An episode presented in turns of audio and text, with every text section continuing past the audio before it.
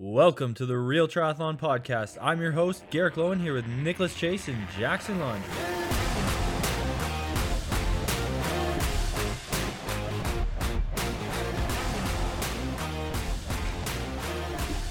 Welcome back to the Real Triathlon Podcast. So much has happened since the last time the three of us got together and recorded.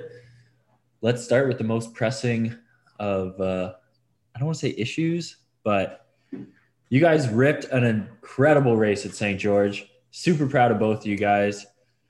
Let's kind of hear the lowdown on that. If Jack, you want to start, man. I shall. Yeah. Um, it was it was a freaking awesome day. Of course, it was just uh, you always expect a great field to show up in St. George, but this time around it was even more competitive than it has been in the past, just because of the fact that it's going to be Worlds this year in St. George. So everybody's showing up to preview it and see what it's like and what they got to do better for next time. So, um, pretty stellar field and and uh, you know just had our work cut out for us. So the swim was as you'd expect. It was pretty pretty good pace. There was definitely some really fast swimmers up there, and um, it was a in water start like kind of waist deep, and it was pretty nuts because the boys that they set out for like to start between was probably only I don't know what would you say Nick like 15 meters wide. yeah, Ben Kanute had to physically move it because he was like, "No way, there's 60 of us. This is not cool." Yeah, there was way too many. There was I think there was more than 60. It was just ridiculous. And so guys were piling up all on the left side. There was like three deep on some parts before the start. It was nuts but I was able to get some clean water right away and swim well and um, jumped on feet and just freaking hung on for dear life and uh, was with that lead group for quite a while. Unfortunately, kind of started losing touch towards the second half and uh, ended up a little bit down, about 40 seconds behind the the leader, but it was still a great swim for me, and I was able to really bridge up on early in the bike and get right in that group, um, and just kind of hang on with all the like crazy, you know, variability for for a 70.3 race when it's hilly. There's just so much variability, and uh, felt strong. And and uh, then of course, Nick and company starts coming through, and they caught us. What was that about halfway, Nick? That you guys rolled into our group? Yeah, it was. It was. Uh, I had to jump on the old Sam Long, Dreitz, and Lionel train there just to catch up. Yeah. So those guys came in, and then we just had one giant pack Rudy Von Berg and Magnus Ditlev were off the front. And uh, Snow Canyon broke things up a little bit. And over the top, I was kind of the first guy not to quite make that front group. Um, unfortunately, I launched a bottle on the bike at about 30K. So had to really had to grab some some calories at the top of that hill and uh, kind of cost me that spot there. But that's on me. I just needed to be a little further up and – Nick and I and who was it? Uh, Costes and a couple dudes, Baekkegard, sort of formed like a group just behind the Lionel and Sam Long group, 20, 30 seconds back, um, coming into transition there. And that's where shit just started going nuts. There's like two guys in the penalty box. Like Costes had like screamed past our group all the way to the front of the race and then like had to serve a penalty. And then didn't even run and then he decided not to run. I don't know why. Um, but anyway, he did that. So then uh, started the run. Felt not bad, like pretty solid, obviously, and just kind of worked my way. And I saw, I, I immediately caught Dreitz and a couple others, and then I saw uh, Goodwin coming back to me, and he he came back at like 5K or something. And then I just kind of hung on, and I tried, and I saw Rudy coming back to me, and it just, you know, kind of ran out of real estate there, but was able to come through with a really solid fifth place um, after Baekkegard got DQ'd for not serving his penalty. So freaking best. I mean, I was only 245 ish behind the win. And I know with a little bit more specific prep and not racing so much right before, I'll be able to do a little better at Worlds. Yeah, dude, that was awesome. Do we have the lowdown on what happened with uh, Baekkegard there? A little running. Um, so I heard some insider knowledge too today from a so a source that I can't disclose, but it rhymes with Schmody Schmeals. Um, someone mentioned that on the coverage that you couldn't see it, but Daniel actually cramped and locked up.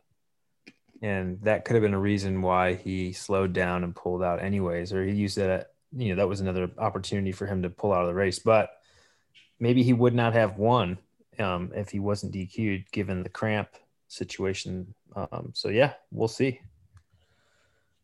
Um, Do we know, like, with the DQ, if he knew he was DQ'd or what happened? Um, I had heard that he went to the penalty box and they said, "No, you don't have a penalty," and then he kept going. I heard that, but he also, in his race recap, mentioned that he knew he had one, but he didn't agree with it. So I, I don't know if that was also part of the race recap that he they told him at the tent he didn't also have one. I don't know. All I know is it's like the third race in the past couple of months where someone's continued to race on, with a DQ.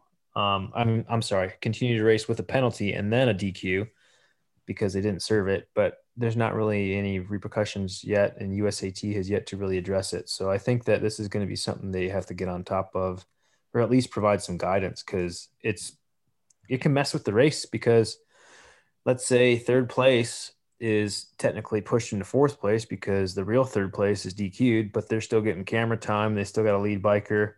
They're still impacting the race. And then they're Oh, just yeah. DQ'd. So it's just not really copacetic with it, with like the fairness of the race. But I understand mistakes can be made. So I'm not saying Daniel did it on purpose because I, I just don't know. Yeah. Nick, Yeah. how was your day, man? You had a stellar bike. That was crazy. Yeah, I mean, I some reason my swims have been quite shit in the last three races, um, and I think figured out why. I have made some rookie moves and actually wore my sleeves up, and you know I love feeling the shoulder mobility and sleeves up on my tri suit. That is, and I guess I didn't do that the past years, but I convinced myself I did. But looking back on all my swims when I was like top five out of the water, I'd had sleeveless or I'd put my sleeves on after the swim. So that's something I'll fix for the next race, and hopefully I'll get my nose up there where I feel like I belong in the swim. Um, so yeah, I had to, I think 45 seconds off Jack even, and then that means you've got like 30 minutes of biking on your own to bring back 40 seconds once they're all in a group. It was brutal. I think I rode 320 something watts for the first 30 minutes or so just to catch up. Um, but it was really good. That new factor bike, honestly, like I knew it was going to be super fast. Just it's the first time I've really had everything dialed in with you know full on SRAM red, oversized pulley, running a one by setup, and also like made a, my own speed chain with wax.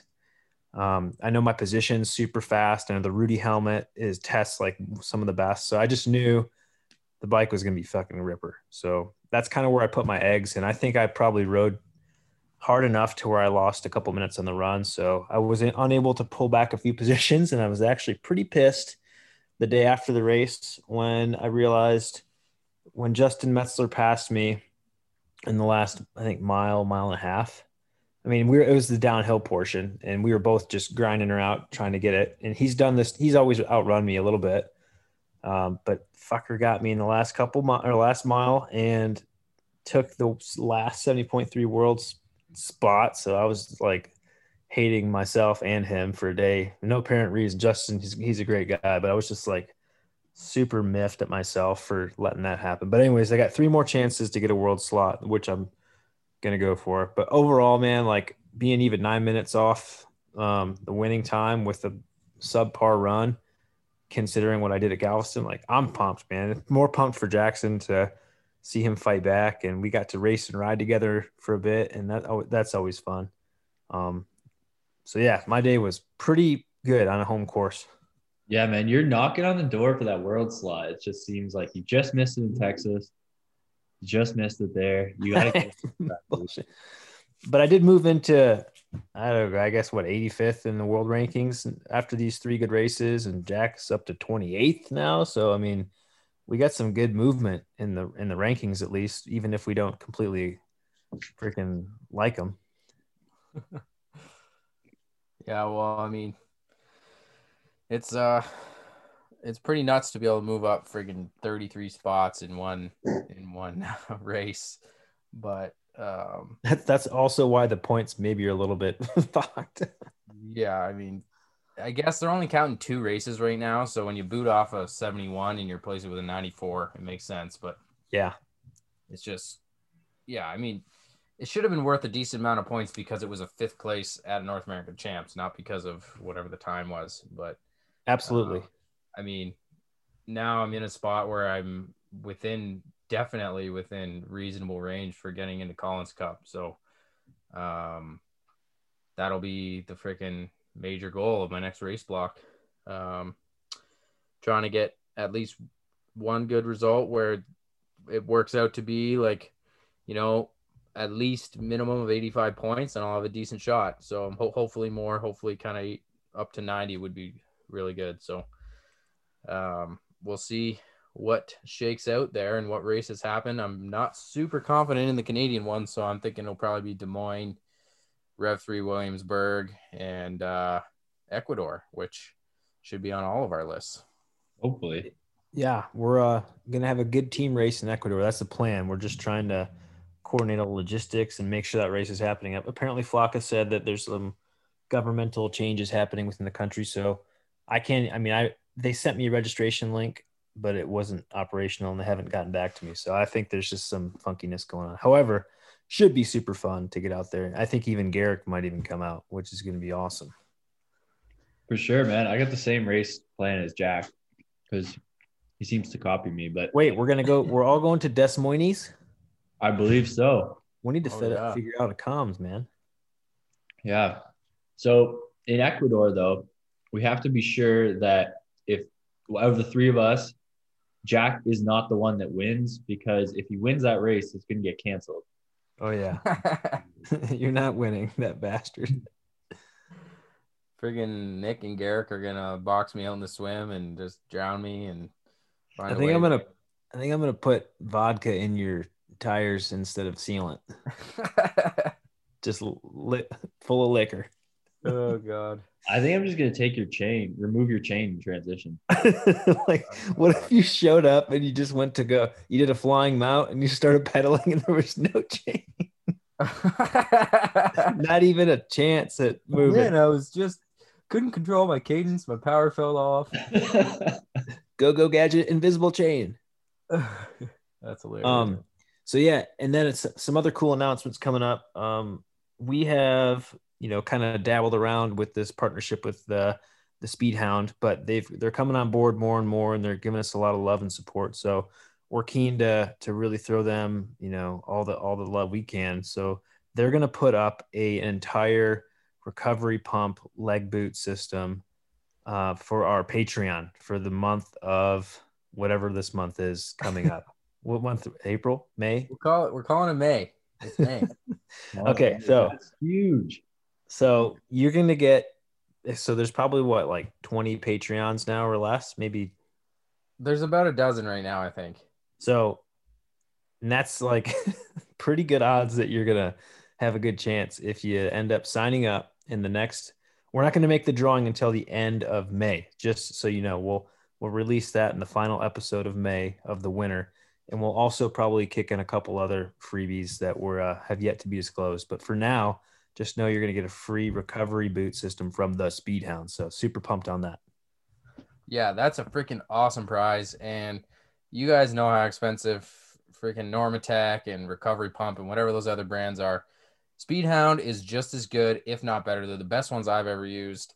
I've used them before all my the last few races, and they've just been really great for just getting that last bits of fatigue out. Um, they work really well. They're fast. They don't take forever to pump up. And I mean, I haven't used a huge number of different boots, so I only have a few to compare with. But what do you think, Nick? You've probably used a few more brands than me as they compare to like Normatec or some of those other brands. Well, I'll tell you what, I, I used to back in the day before these, you used to put on, you know, uh, water wings on each, you know, like six pairs of water wings on your legs, and you would pump them up individually with a hand pump, and then you'd deflate them sequentially with a hand pump as well. So it'd take about 30 minutes just to get one sequence of blood flow up your legs.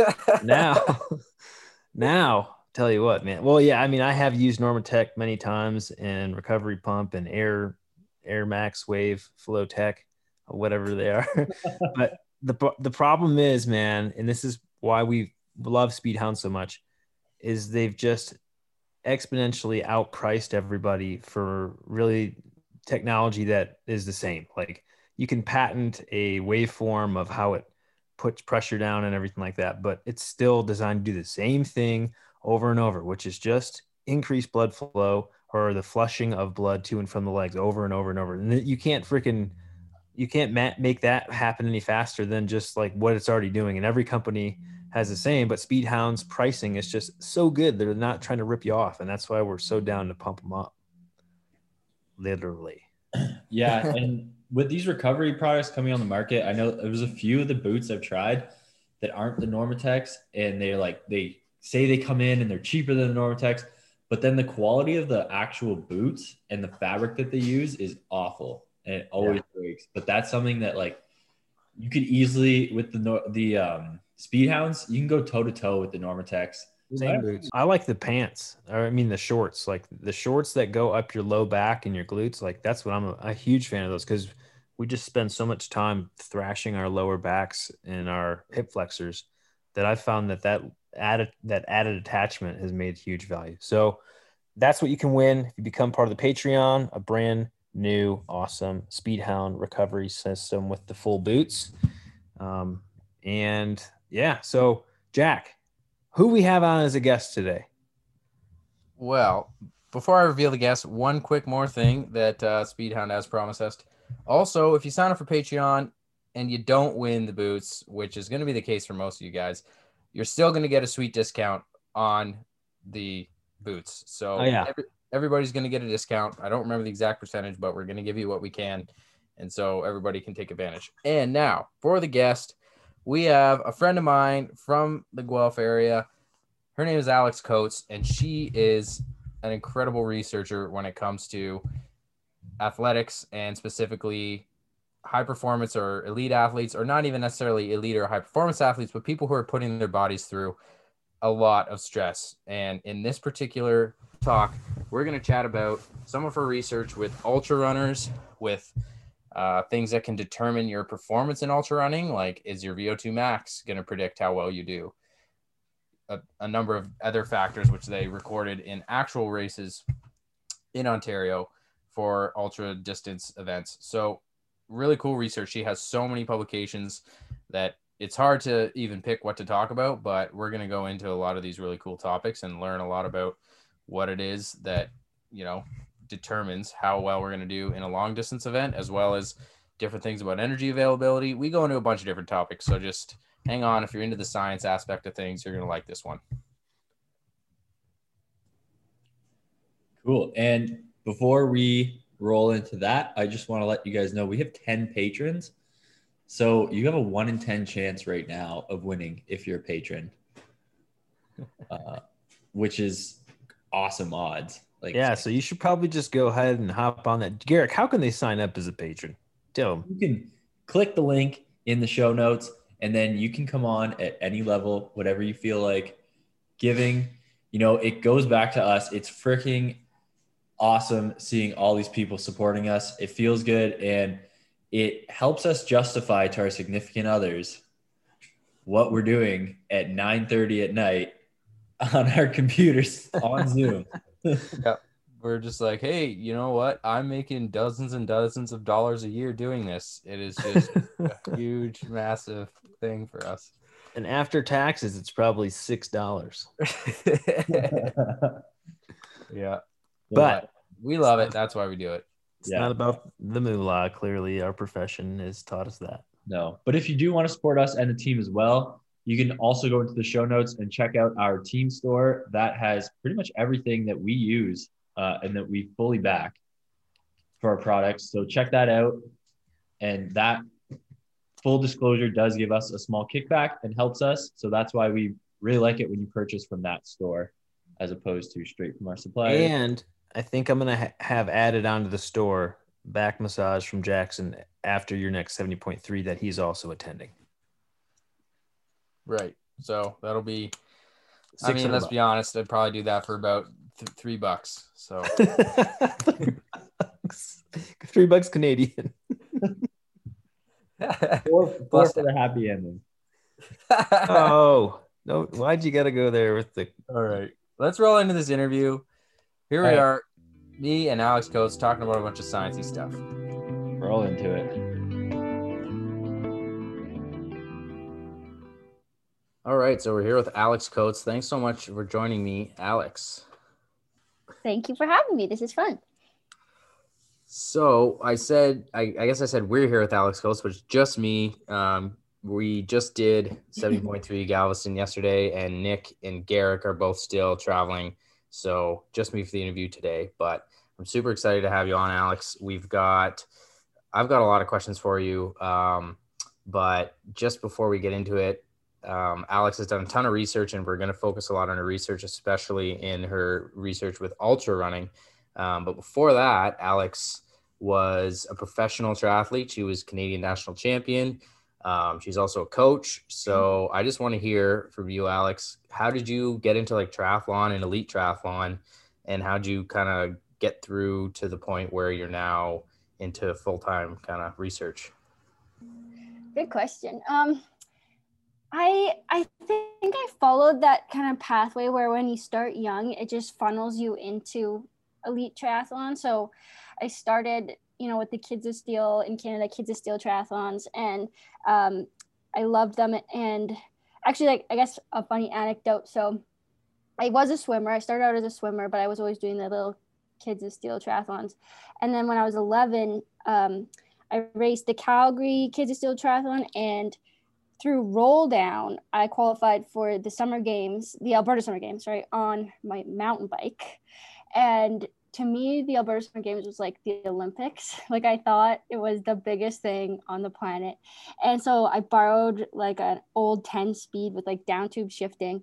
I was 11 years old and I was so nervous before the race that I was cr- I couldn't stop crying. Like it was this it was this huge thing in my mind. And then in the end I ended up winning the race. And from that point forward, I was like, yeah, triathlon's my sport. so that I think like ever since then, I knew I wanted to do triathlon, um, but I still stuck with swimming until the end of grade 12. And then moved out to Victoria to train with the National Triathlon Center. And it was just kind of like this organic, you know, you race kids still, and then you race junior elite, and then you race U23 elite, and then you race elite elite. And you know, it's all just Olympic distance and sprint distance racing. And yeah, that was my life my whole life, I think. Yeah. Cool. Well, I mean, that's a really cool story about how you won that uh, Alberta Summer Games. And I actually did stuff on like a down tube shifting road bike that used to be my mom's when I was like 10. Yeah. So kind of same Yeah, thing. it's I was- I awful. was when you look back, you're like, yeah, you look back, you're like, that's kind of dangerous. Like ki- kids don't know how to keep their head up at the best of times. And then, but that's okay. Yeah. Awesome. So you eventually moved to Guelph and um, you started, you trained here as an elite for, I think it was a couple years. So how did you decide to move to Guelph? And then I know a lot was changing that time and you were getting more into kind of masters and with, uh, with school. So talk about when you moved to Guelph and how you decided to kind of move on from elite racing. Yeah. So I I moved from Victoria to Guelph when I finished my undergrad and it was kind of like post well post um London Olympics, I guess. There was just kind of like the standard implosion of whatever program led into that Olympic year. And I think that's normal for any program, but like, you know, you go into it, everyone puts everything into it, and then it just explodes after the Olympics. So there was kind of um just kind of lack of training environment out in Victoria. And I knew I really wanted to work with Craig Taylor out here in Guelph. So moved out to Guelph when I finished my undergrad with the purpose of just training solely for triathlon, just kind of going all in for the first time in my life. And um, it was really great. Like I loved it. And I also got the best results of my career, which is exactly what you want, right? When you finally kind of go all in, you want to have good results. And I wasn't even like perfect. I was injured on the run for most of that year, but just having consistent training in the other sports allowed me to race you know, my best. So that was the year that I won nationals and I had a good World Cup races and stuff. So I'm happy with that. Um, and but by the end of that year, so I had only done that for like one full year, and then I found out that I got this pretty like high level master's funding. Um, so most people apply for their master's funding um, not until they're already in their master's, but I had applied beforehand just because I kind of knew about it and I knew I wanted to do my master's at some point, but I didn't really think I would get it. And I ended up getting it. And so then it was this decision of whether or not I continue with, you know, full-time racing or if I want to start school as well.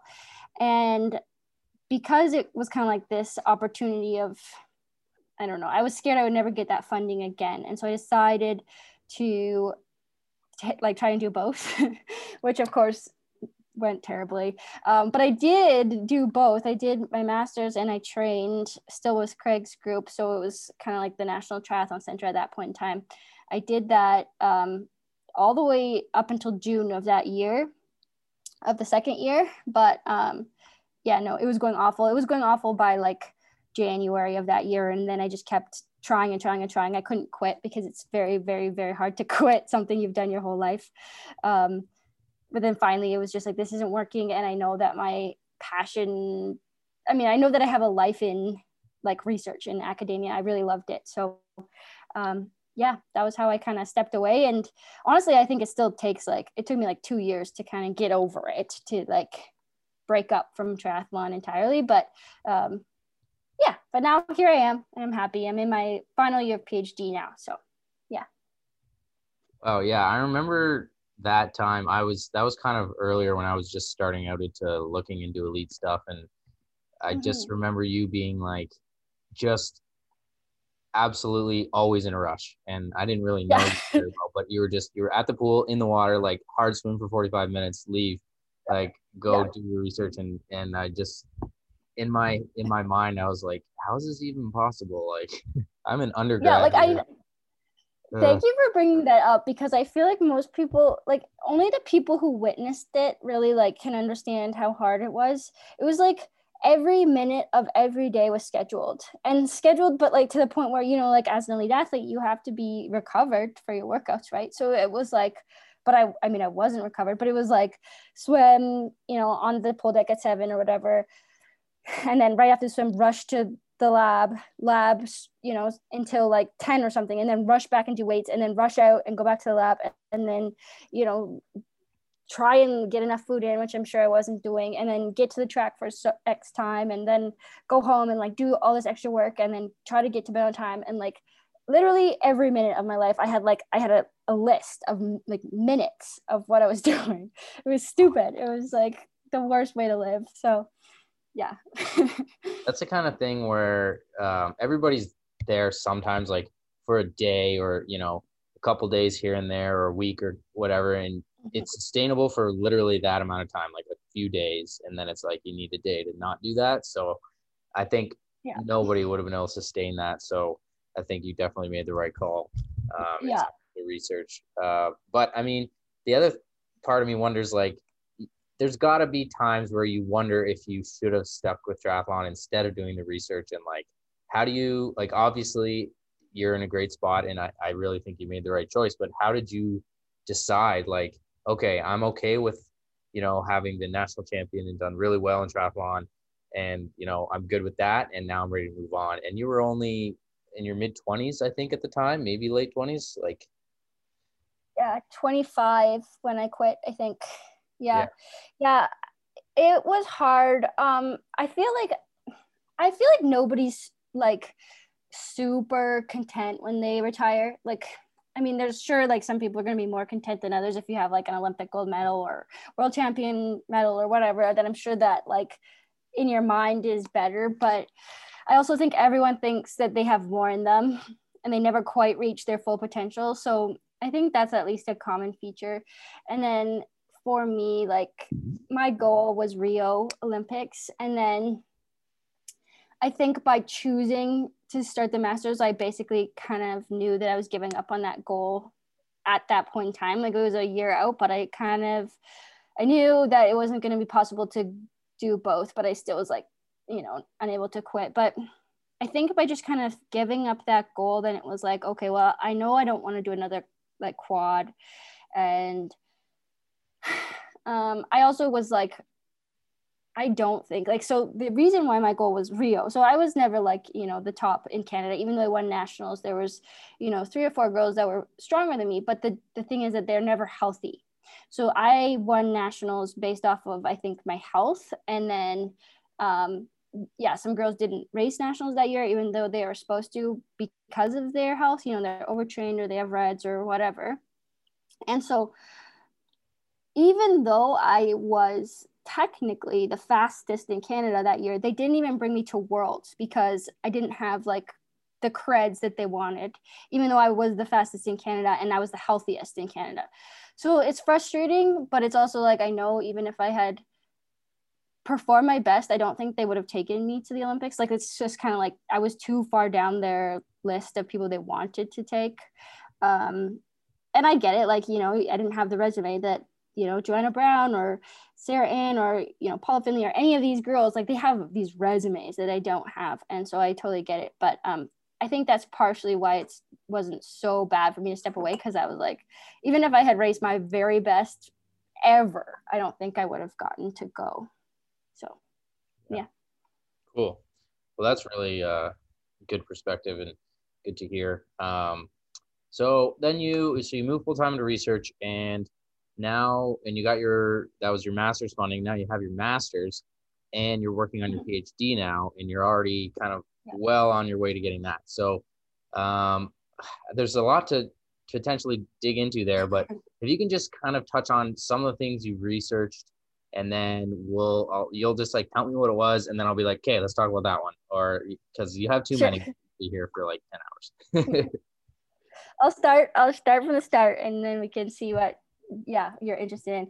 So my master's research was all on overtraining and overreaching um, which is definitely going to still kind of my passion. Just yeah. it's kind of my passion. Like i just i don't know there's something about overtraining and overreaching that i really enjoy learning about um, maybe because there's just like a lot of things that we don't know about it um, and there's a lot of controversy which i'm okay with i guess um, so yeah, my master's on overreaching, and we were looking at primarily what are the kind of cardiovascular alterations that happen with overreaching, but we did get some different studies out of it. So we got like some heart rate variability stuff, and like um, I don't know, we sh- we showed that there was a decrease in blood being pumped out of your heart uh, during heart exercise when you're overreached, and we think that it's due to like less contraction of the heart. Um, which is kind of interesting like your heart is tired maybe maybe your heart is tired when you're overreached and like that's kind of cool i don't know i think it's cool. Yeah, um that's really cool because i mean it makes complete sense because your heart is just another muscle uh, yeah. totally different muscle than the rest but it makes a lot of sense and it kind of seems weird because your heart pumps nonstop for your entire life. it doesn't get tired yeah. but it pumps 60 beats a minute most of the time not like 160 mm-hmm. hours or whatever so yeah um, mm-hmm. That's kind of cool. Yeah, and there's lots of mechanisms for it too. So like um, this is part of my PhD. Actually, my whole PhD is all centered around what we call exercise-induced cardiac fatigue. Now, they've never shown exercise-induced cardiac fatigue with overtraining because no one's done that specific study. That's like maybe my last study of my PhD will be that one. Um, but but yeah, basically like they show um, I don't know if this is going to be too technical, but uh, decreased sensitivity to like norepinephrine. So you, your heart, like, you know, it's not responding to the same stress hormones. And so then it just doesn't contract as hard. Um, and there's all like, I mean, there's a whole bunch of different mechanisms, but pretty strong evidence for literally, yeah, your heart got tired. And just like the rest of your muscles in your body are tired, your heart's also tired with overtraining, which I think is kind of cool. Yeah, yeah, that's really cool. And obviously that, you know, totally makes sense with, you know, why do we rest going into a race? Well, you don't want your muscles to be mm-hmm. sore, but also you need to not have fatigue and everything. And obviously if your heart's yeah. fatigued and not responding well, you're not going to race well. And I think everybody's probably been there. Um, mm-hmm. and in their training, especially. Sorry.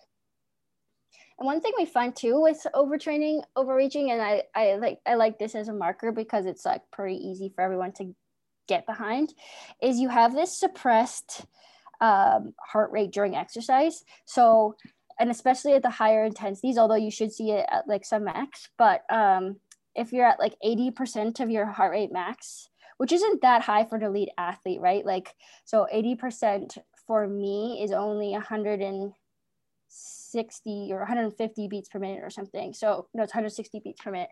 Um, I think. So it's like not that high. I totally can work there at any given point in time.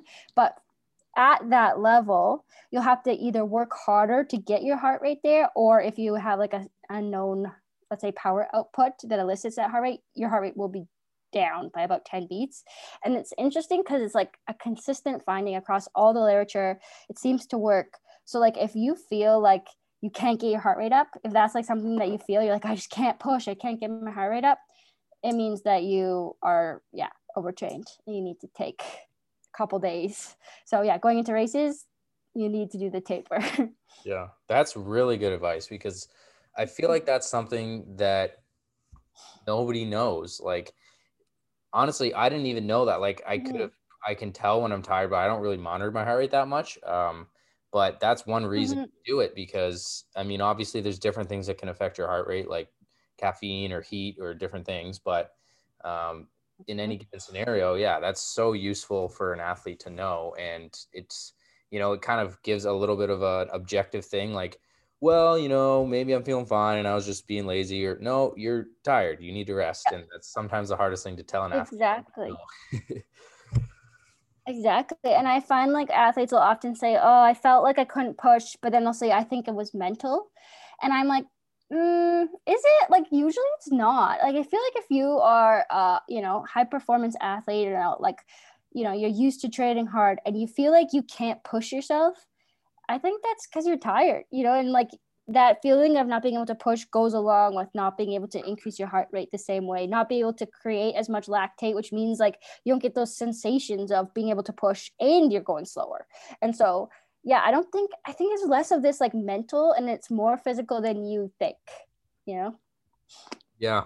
Yeah. I, I hear you. And, uh, this is something that anyone listening can relate to, I'm sure, because everyone's either an athlete or was an athlete or is a coach. So um, that's really cool. So that's what you learned in your overtraining. Anything else? Because I know, like over these years, I've spoken with you many different times about, um, you know, training and kind of nutrition stuff to talk about, like because you have some some experience there. Um, is there any other kind of things that you, even if it wasn't directly what you researched, just in what you've learned over the years, that can really kind of indicate when someone might be fatigued and like what to look out for?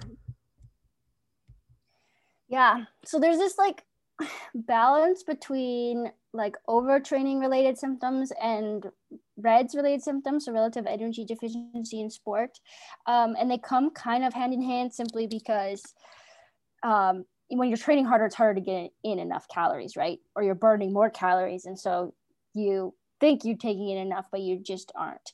Um, and so I do believe that there's this distinction between overreaching symptoms and RED symptoms. I think the RED-S ones show up a lot later. Um, with overreaching, you can get overreached in like a week or two. And like if you have low energy availability for a week or two, you'll you'll be fine. And if anything, you might even do better because maybe you'll lose like a pound or something.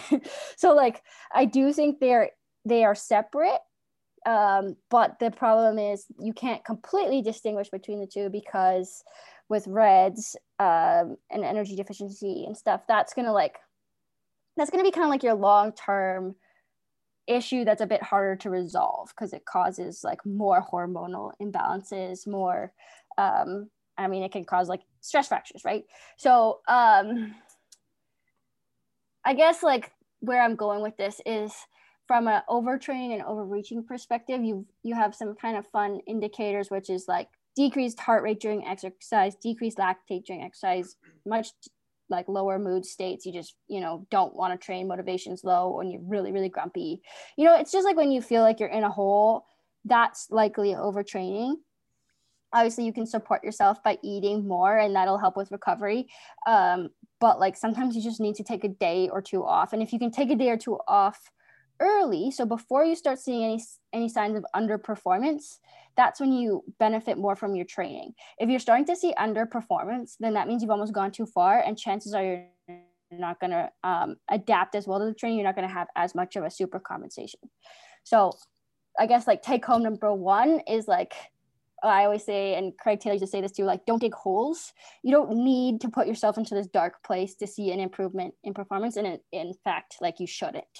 Um, so that's like the overtraining side of it. And then on the like energy deficiency side of it, it's like make sure you're fueling enough and um, you if you are in low energy availability for a long period of time, you'll start to see things in the blood, which I think you've talked about on a previous podcast. So I don't need to go into it, but it's like those ones you're going to start seeing kind of the more chronic long term symptoms of not taking enough calories. Um, and that, you know, it can look like overtraining, but a lot of the time it's like you're just going to need to take some time off, but also just increase your your energy intake and then over time it'll resolve. Okay. Yeah, that's that's really great advice. So, um, just touching a little bit on some of those um, blood markers. We did touch on this in a previous episode, but um, are there any anything in that that you can see with overtraining? Because I know there's there's certain things like that can mark um, that can detect muscle damage, and that's like a very acute marker. I would think that's creatine mm-hmm. kinase. So if you just yeah. do smashing hard workout and then the next morning you go in, you're gonna have high creatine kinase. Um, but then in terms of like testosterone, or I'm, I'm thinking from a male perspective, like that's really all we mm-hmm. look at is testosterone in terms of hormones. Mm-hmm. Would that be down with RED-S and with overtraining, or is it more one or the other? Yeah. So in general, like as a general kind of thing, with overtraining, we haven't found any blood markers that kind of coincide with overreaching per se. It seems to be like you you will see it more during exercise. So like maybe if you get epinephrine or norepinephrine or cortisol or something during exercise, then you'll see that difference, which like nobody can do, right? But um, researchers can do it. So that's when you see those differences in the blood. Um, so you don't usually see overtraining reflected in blood markers, which is why it's a little bit frustrating from a like athlete perspective if they you know they feel awful they're training terribly they're performing terribly they go to the doctor you know they think that oh it's for sure my testosterone's going to be low like you know for sure i'm going to have you know high cortisol or whatever and then everything looks fine and then they're like or you know for sure my iron's low and then everything looks fine and then it's like well now what you know? Um and so that's kind of a, a issue with overtraining and overreaching and then whereas with RED-S you will you'll see like decreased testosterone for girls you'll see decreased estrogen progesterone you'll see increased cortisol you'll see decreased leptin you'll see decreased igf-1 so that's your insulin like growth factor. So um, it's like an anabolic hormone helps you build muscle. Um, there's just kind of like a whole oh you see decreased ferritin. You, there's like a whole kind of panel and sure maybe not all of them will be low but um, you will see these abnormal blood test results and that's usually driven by low not enough calories you know in relation to the trading. Um, testosterone is like the one kind of exception. So it's kind of funny that that was your example because testosterone does decrease with training it seems like and decrease with low energy availability but the thing is, we can't really distinguish between training and overtraining with testosterone. It's just like in general, over time, it's decreased in guys who train for years and years. Um, so it's not like a good marker for overtraining per se, but it is kind of a good marker for if it's in the tank, RED-S. If it's just kind of like sitting low, you might be okay. It's just kind of part of being an athlete. It seems like. Yeah. current literature.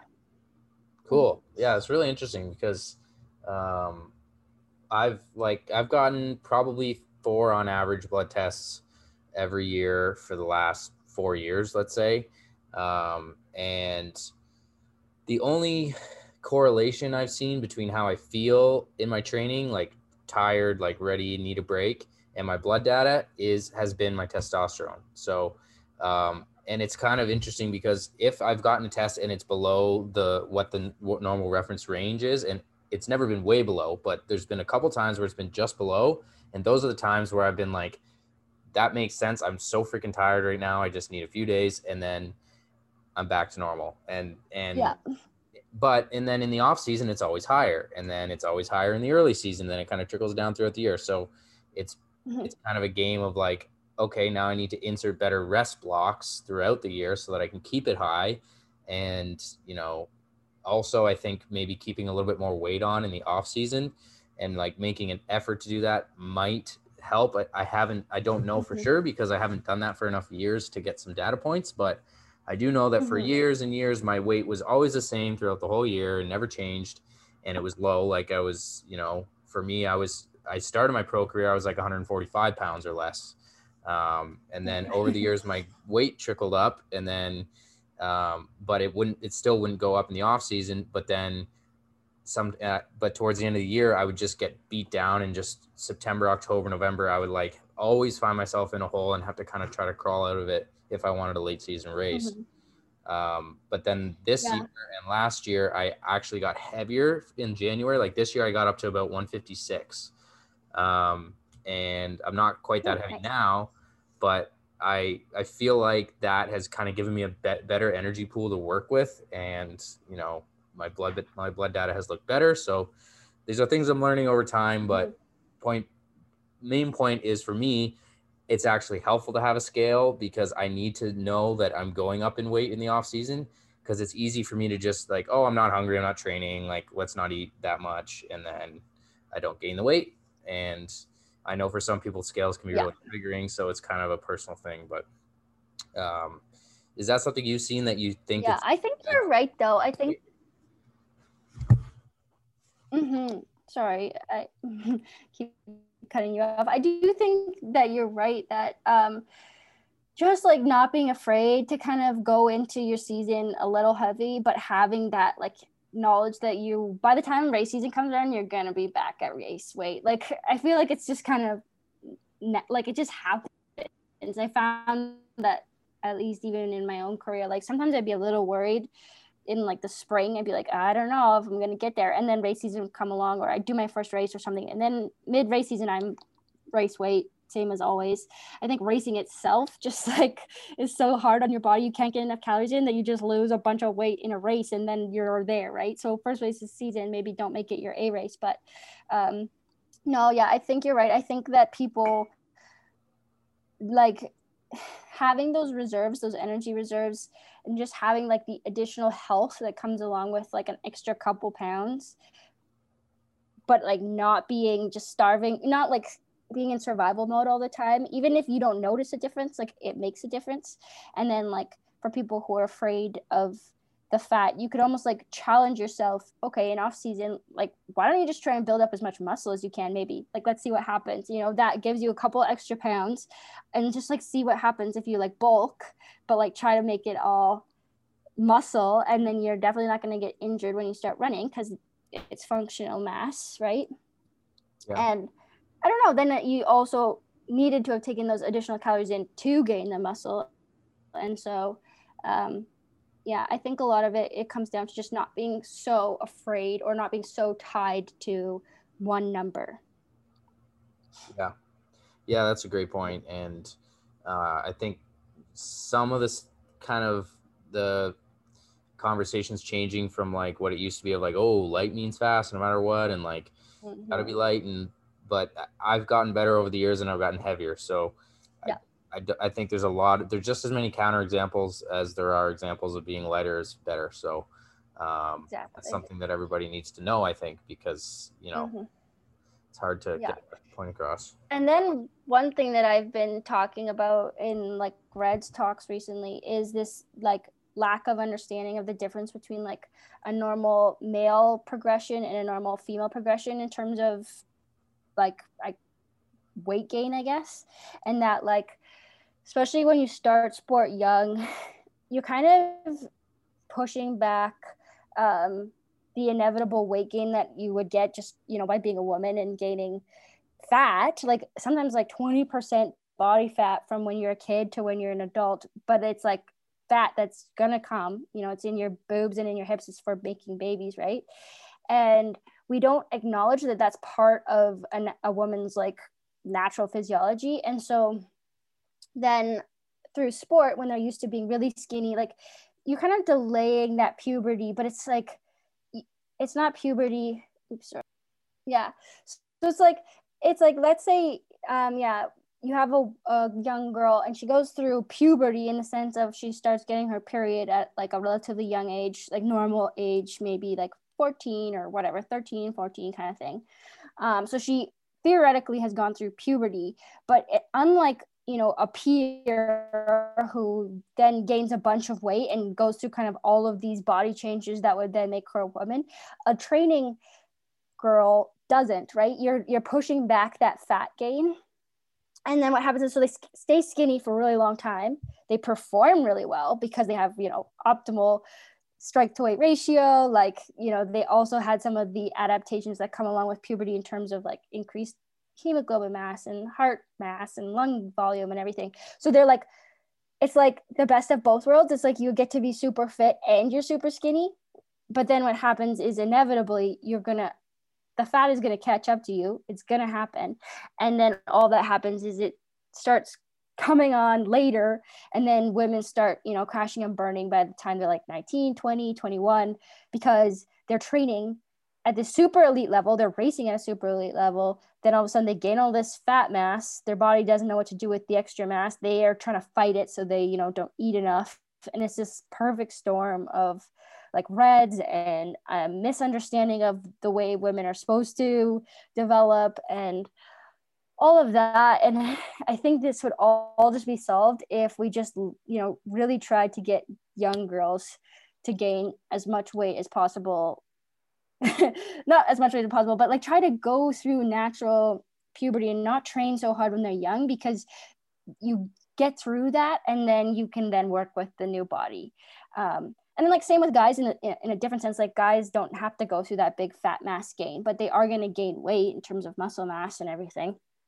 And so it's just like accepting that the weight gain is normal and part of, life and part of all of our maturation. And it's just like yeah. And then it's it's not that lighter is faster especially when we're talking in the form of like a, a journey. Um, if you're talking about i think maybe the lighter faster really i mean it really gets reinforced when you have people coming into the sport later in life and then they start losing a bunch of weight and they get a lot faster and they're like oh yeah you know it works but it's not healthy when you think about it in terms of like an athlete who's already really skinny or a young athlete who's developing yeah yeah, that really um, touches on kind of what we talked about with Dave Hopton when he talked about coaching a lot of junior athletes. Is it's not necessarily the best to just push them so hard from a young age and keeping them more at a recreational or fun level for longer is probably better um, in terms of long-term yeah. development. And that's if, and then it becomes it kind of it kind of becomes this tough question because if if someone's 12 years old and they're doing well, it's like well maybe they don't even want to do the sport older in life and then they never get the chance so it's like it's it's a really difficult yeah. dilemma but i think for sure just people understanding that yeah women are supposed to gain fat mass when they're in their teen years and yeah. You know that's normal and it's then, gonna happen. Yeah and then and like you said even on the men's side like especially when you look at elite racing you're not exactly seeing a bunch of guys who are like super built and giant like big muscular guys. They're all re- typically really lean and you know what people call skinnier and that you know as somebody's mm-hmm. going through puberty if they're building all this muscle mass like that can kind of go against what they think so um really good yeah, points. exactly. Um so so that's really cool all that stuff you researched and like huge wealth of knowledge there and then now so now you're looking more in with your research in adults um, and Mm-hmm. Is that correct? And and also adults who do ultra running. Um, so that's yeah. a different thing, but it's along the same lines of o- overtraining or acute overtraining. Because if you go and run 100 miles, I think anybody would be considered overreached or whatever after that. Uh, so talk about some of that stuff that you looked at in ultra running. Mm-hmm. Yeah. So the ultra running idea started based off of what we talked about, which is the cardiac fatigue. And so all this like cardiac fatigue literature started. Um, we know we started noticing exercise induced cardiac fatigue from like marathons and ultra marathons. Um, so I wanted to look at it because we have this super cool race out here called the Sulphur Springs Ultra Marathon, and they do different distances of races as loops of the same course. So um, they have a 25k race, a 50k race, an 80k race, and a 161 kilometer race, and it's all like 20 kilometer loops on the same course, which is like very very unique. You don't find that you know anywhere else around the world. And so we realized we had this opportunity to look at like this dose response like you know how bad is a 25k race for your body compared to a 50 compared to an 80 compared to 160 and um, so yeah it started mostly we wanted to look at this cardiac fatigue stuff and we wanted to look at like what happens to your arteries and like how they work i guess after these long distance races. Um, but then we also because we had done like VO2 max testing on the athletes before, we did running economy testing on the athletes before the race. Um, we had hydration data. We had like all this health data, like heart rate variability and blood pressure, and um, yeah, and then like training volumes and stuff. So we had all this data on them. So then we decided, okay, we're gonna see if any of this data can predict performance across the various distances of ultra marathon races. Um, and so almost like that whole kind of paper that research paper was just a byproduct of the, our other papers which were on the cardiac fatigue and the vascular stuff. Um, but yeah we basically ended up finding that like following ultra marathon races of 50 80 and 160k we wanted to see like what would predict performance. And we found that 50k racing is very similar to marathon in terms of what predicts performance which is basically like you know vo2 max if you're fitter you'll run faster. Um, and health so like if you have lower blood pressure and and like better heart rate variability and stuff that you know ties into fitness which means that you'll probably perform better. Um, dehydration actually so like we find with marathons. Marathon runners who almost become more dehydrated across the race usually end up doing better but like it's to a degree. So if you lose 2 to 3% of your body mass in water often it means you'll actually do better. And we found that in the 50K. Um, um, what else? Basically, like everything that you'd expect predicted performance in the 50K, similar to a marathon.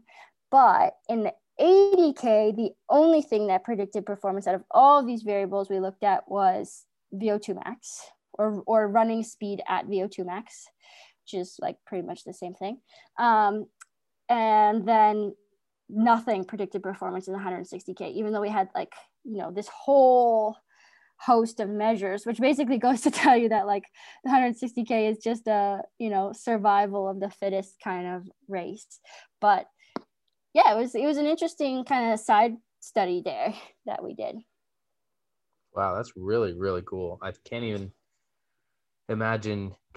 I mean nobody would have predicted that. I think thinking about it off of like on a whim would have been like, oh, you know, the longer it gets, the more important fitness is going to be.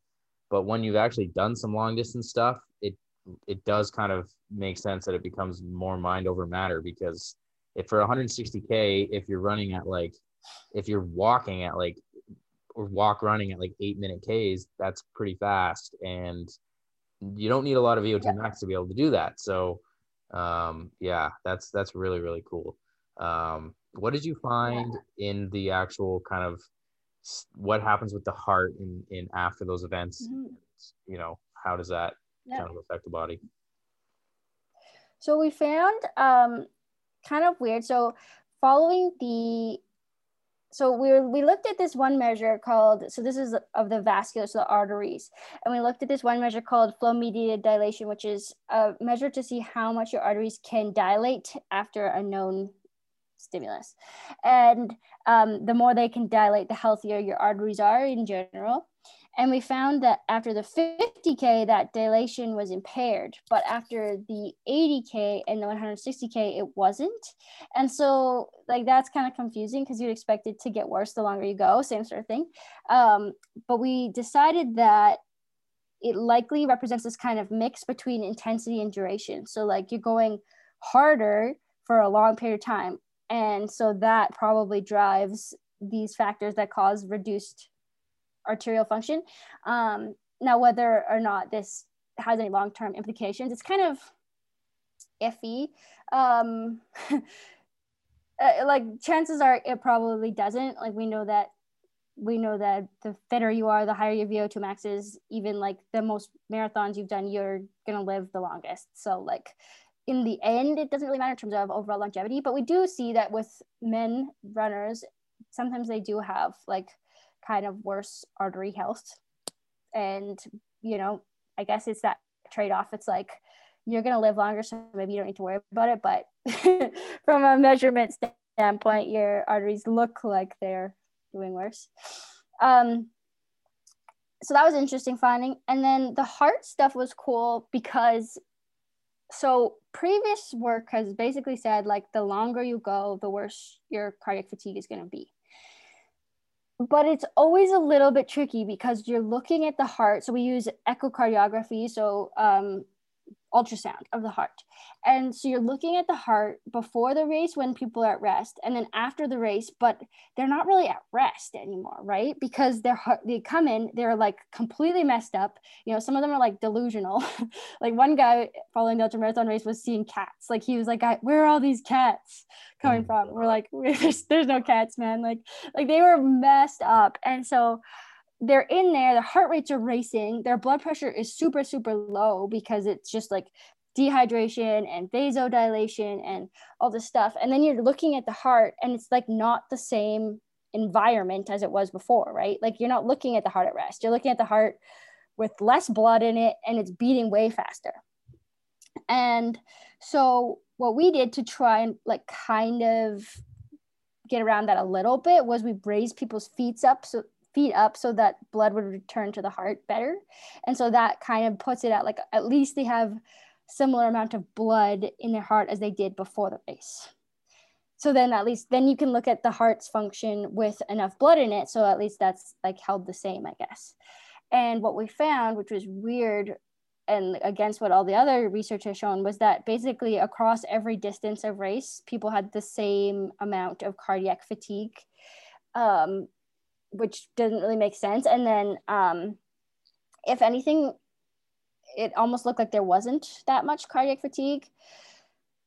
But, but when we looked at like those people who raced faster, so people who either their heart rates were higher um, for themselves. So we did do like individual heart rate zones and everything. And so people who were racing at a higher intensity for themselves, they had more cardiac fatigue. And we saw like more cardiac fatigue um, if you just had a higher racing heart rate overall, so more in the 25K actually. And so that's what we think is kind of like this blunting of the ability of the heart to contract. And we think it's more now, we think it's more to do with intensity than duration.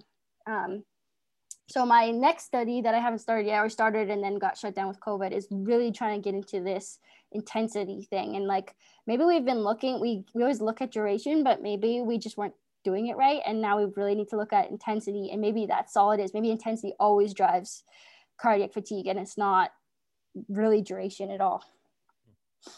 Yeah, that's fascinating. And there's, you can always come up with reasons why something might be. And I don't know why I always think that, but yeah, I guess the longer you go, the closer it is getting to just sitting and not doing anything. Yeah. The longer you just go, walking, the slower you're right? going. Right. Yeah. So anybody can go, like, I think I, I don't think anybody would disagree that humans can walk a long time, and we've obviously mm-hmm. do that over our evolution. And so, exactly. the longer we go, probably the more similar that was um, to what we've done for probably millions of years. But um, actually, there's a super cool study. So I didn't do this study. This study was like a big study that just came out um, where they looked at Tarahumara runner hearts. So that's going to be like, I mean, obviously they're known as these these runners, but their hearts are like less like a runner's heart and more just like a hunter gatherer heart because like you said it's like you can go at a very slow intensity for a very long period of time. So they looked at those tarahumara runner hearts and then they looked at like marathon like elite runner hearts and then they looked at um, football player hearts. And what they found was that yeah we're very well like evolutionarily suited for long, slow endurance. So like our hearts are really well adapted for that. And then as you get up into like longer, harder more intense running, that's actually almost pushing it a bit. Like maybe we're not as well suited for that, but we're more well suited for endurance sport than strength sport.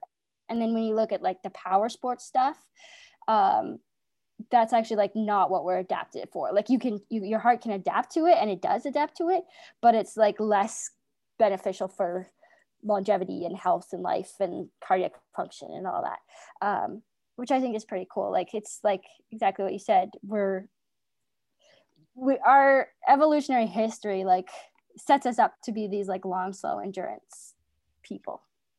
Yeah, for sure. I mean, we could get in, into that forever, but if you just look at humans as you know, fastest human sprinter ever is like not even top a thousand out of animals. Like animals, other animals just destroy us. We're we're horrible, horrible sprinters.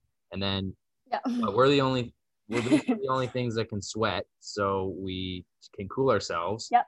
And we can do that for a long time, Mhm. and we can maintain a high percentage of our maximum speed, relatively speaking, for a very long time, and that's what makes us unique. Mhm. Uh, so interesting, and that's and that's one. And I mean, all the sports we watch are like explosive, but maybe they should be watching all the ultra marathons because Yeah. that's what we're actually good at. Exactly. exactly. so Cool. true. So, um, I I just wanted to get one one. Uh, this might be more than one thing, but with all the research you've done and all the things you've learned over your education and as an athlete and as a coach, which we didn't even get into, but we won't get into coaching too much today. Um, what would you say is like something or even a couple things that you really wish more athletes understood and think could help athletes with their ability in racing and just overall enjoyment of sport and endurance sport Hmm, very good question. Um, I mean, so one of them, and I think, um, I mean, I probably already said this in this conversation, but like the benefits of recovery are so huge. And I was even like, we were, ta- I was talking about this this weekend with someone where it's like, even if you're just thinking about it in terms of work. So let's say, you know, it's so easy to fall into the trap of working every day of your life. Like, you know, you work through the weekends just because there's something you have to do or whatever. You work a couple hours here, a couple hours there. Maybe you, you just like really like what you're doing. So you just kind of do it all the time. But the like taking a step back and taking a day or two off and then having that like fire to get going again, you you're so much more productive when you come back and you're so much more motivated when you come back if you took you like force yourself to take a break and it's the same for training so it's like your body responds so well to the training when you just like back off and give yourself a day and two and then like let your mind be like oh my god i want to go. Like i'm ready to go. I'm ready to like crush this track workout. You know? It's like the benefits of rest are so huge and yet it's so easy to just like train through, right? Like it's so easy to just be like, well, I just want to do an easy, you know, three workouts today, right? And like I'm not saying you can't do like some slow, easy spins or whatever here and there, but sometimes just like the mental recovery from taking a step back is more important than the physical recovery. And it's the same for off season. So like people are afraid to take time off at off season. It's like this is the one time of the year when you should like I say to my athletes, you should get to the point where you like hate off season. like you just want to get back to training so badly because you hate not being able to do swimming, biking, or running or whatever your sport is, right? You hate that you can't do it. Then you know that you're ready to go back. And then you have a whole year ahead of you to to dig deep and to train hard. And so I don't know, I think for me and like based off of like my life of not doing that and even now like i just went through this really really rough i don't know six months of school just so much work. Yeah so i just went into like this block of six months of really really hard work at school and like just never getting any time off and um you know working through the weekends and everything. And then coming out of it and being able to take like you know saturday and sunday off. And I mean, even then, like there's this guilt associated in my mind with taking like a full break of anything. You know, if it, if it was a training, like taking days off is awful for me mentally. And then same with work. It's like it's hard to take a day off. But then the coming back, like the Monday when you come back to work and you actually want to be there. Oh, I'm scared you're frozen. No, I'm here. Here. um, yeah, coming back on okay, good. coming back on Monday is like the biggest game changer, right? And you're just like so much more ready to go. And it's the same with training. It's just like, you know, give yourself a day, get hungry again, like allow yourself to be like, I hate not training today. Um, but I know that when I come back on Monday, I'm gonna have so much more energy and I'm actually gonna be able to get more out of my I'm gonna be able to push harder, then you have to recover more. But like the pushing harder is what then allows you to make those those gains, right? Just like doing this gray zone training all the time where you're like in a hole and you're just doing the same thing over and over again and kind of like getting, you know, losing motivation, burning yourself out, like getting more and more tired it's not really that helpful. Like you want these like big spikes and then these like big recovery periods and then big spikes and then big recovery periods and like really try and push the level up, you know? I don't know. Do you feel like that's something that applies to your training? Yeah. Um, I think it's definitely something I really try to put into my training, probably more than the average um, pro just or average athlete like a lot of pros do this but Mhm. i i put basically uh, one way that i maintain this is that i do i have two recovery days a week and um they're spaced out by two or three days and they're really recovery days. Like i do not i don't even know if i would be in zone one when i do the training on those days. It would be like very low heart rate and i never run on those days it's always just a swim or bike Sweet. really low. And I feel like Mhm. it's like you said, a lot mental because then it's okay, yeah, I can push pretty hard these two or three days because then I get a really chill day. I can sleep in, I can do some other things, not focus too much on training. And it's just such a mental recharge. And sometimes during those days I like I feel like I'm not that tired, but it's like, okay, well, I'm gonna just use this as motivation for tomorrow to really come back and crush it. So um, that's the one thing. And then, like you Yeah. said, like you said with the off seasons, like as time goes on, I just keep taking more and more down weeks or down like off season, low training, no training time. Mhm. Um, and it's just, yeah, the more you take off, the better you are when you're training. So I've really found that. Mhm. Um, but yeah, I Yeah. mean, really awesome, awesome advice. It was super, super great to have you on the podcast. Thanks for dealing with my crappy internet. Thanks for dealing with mine too. I think it's like the perfect storm of both of our internets not being great. yeah, well, we got through it, and hopefully Garrick didn't spend too too long on the editing, but uh, Mhm. we will definitely have to have you on again sometime, and we can, you know, follow up next year or something, and have uh, totally different things to talk about because you're gonna have new research and we can talk about Yep. coaching and your com your return to elite racing someday, maybe who knows. Maybe like elite mountain bike racing. Although no, I'm so bad at mountain biking. Never mind. But I, I do love it. I do love it. Great. Well, thanks so much, and uh, have a good night. Thank you.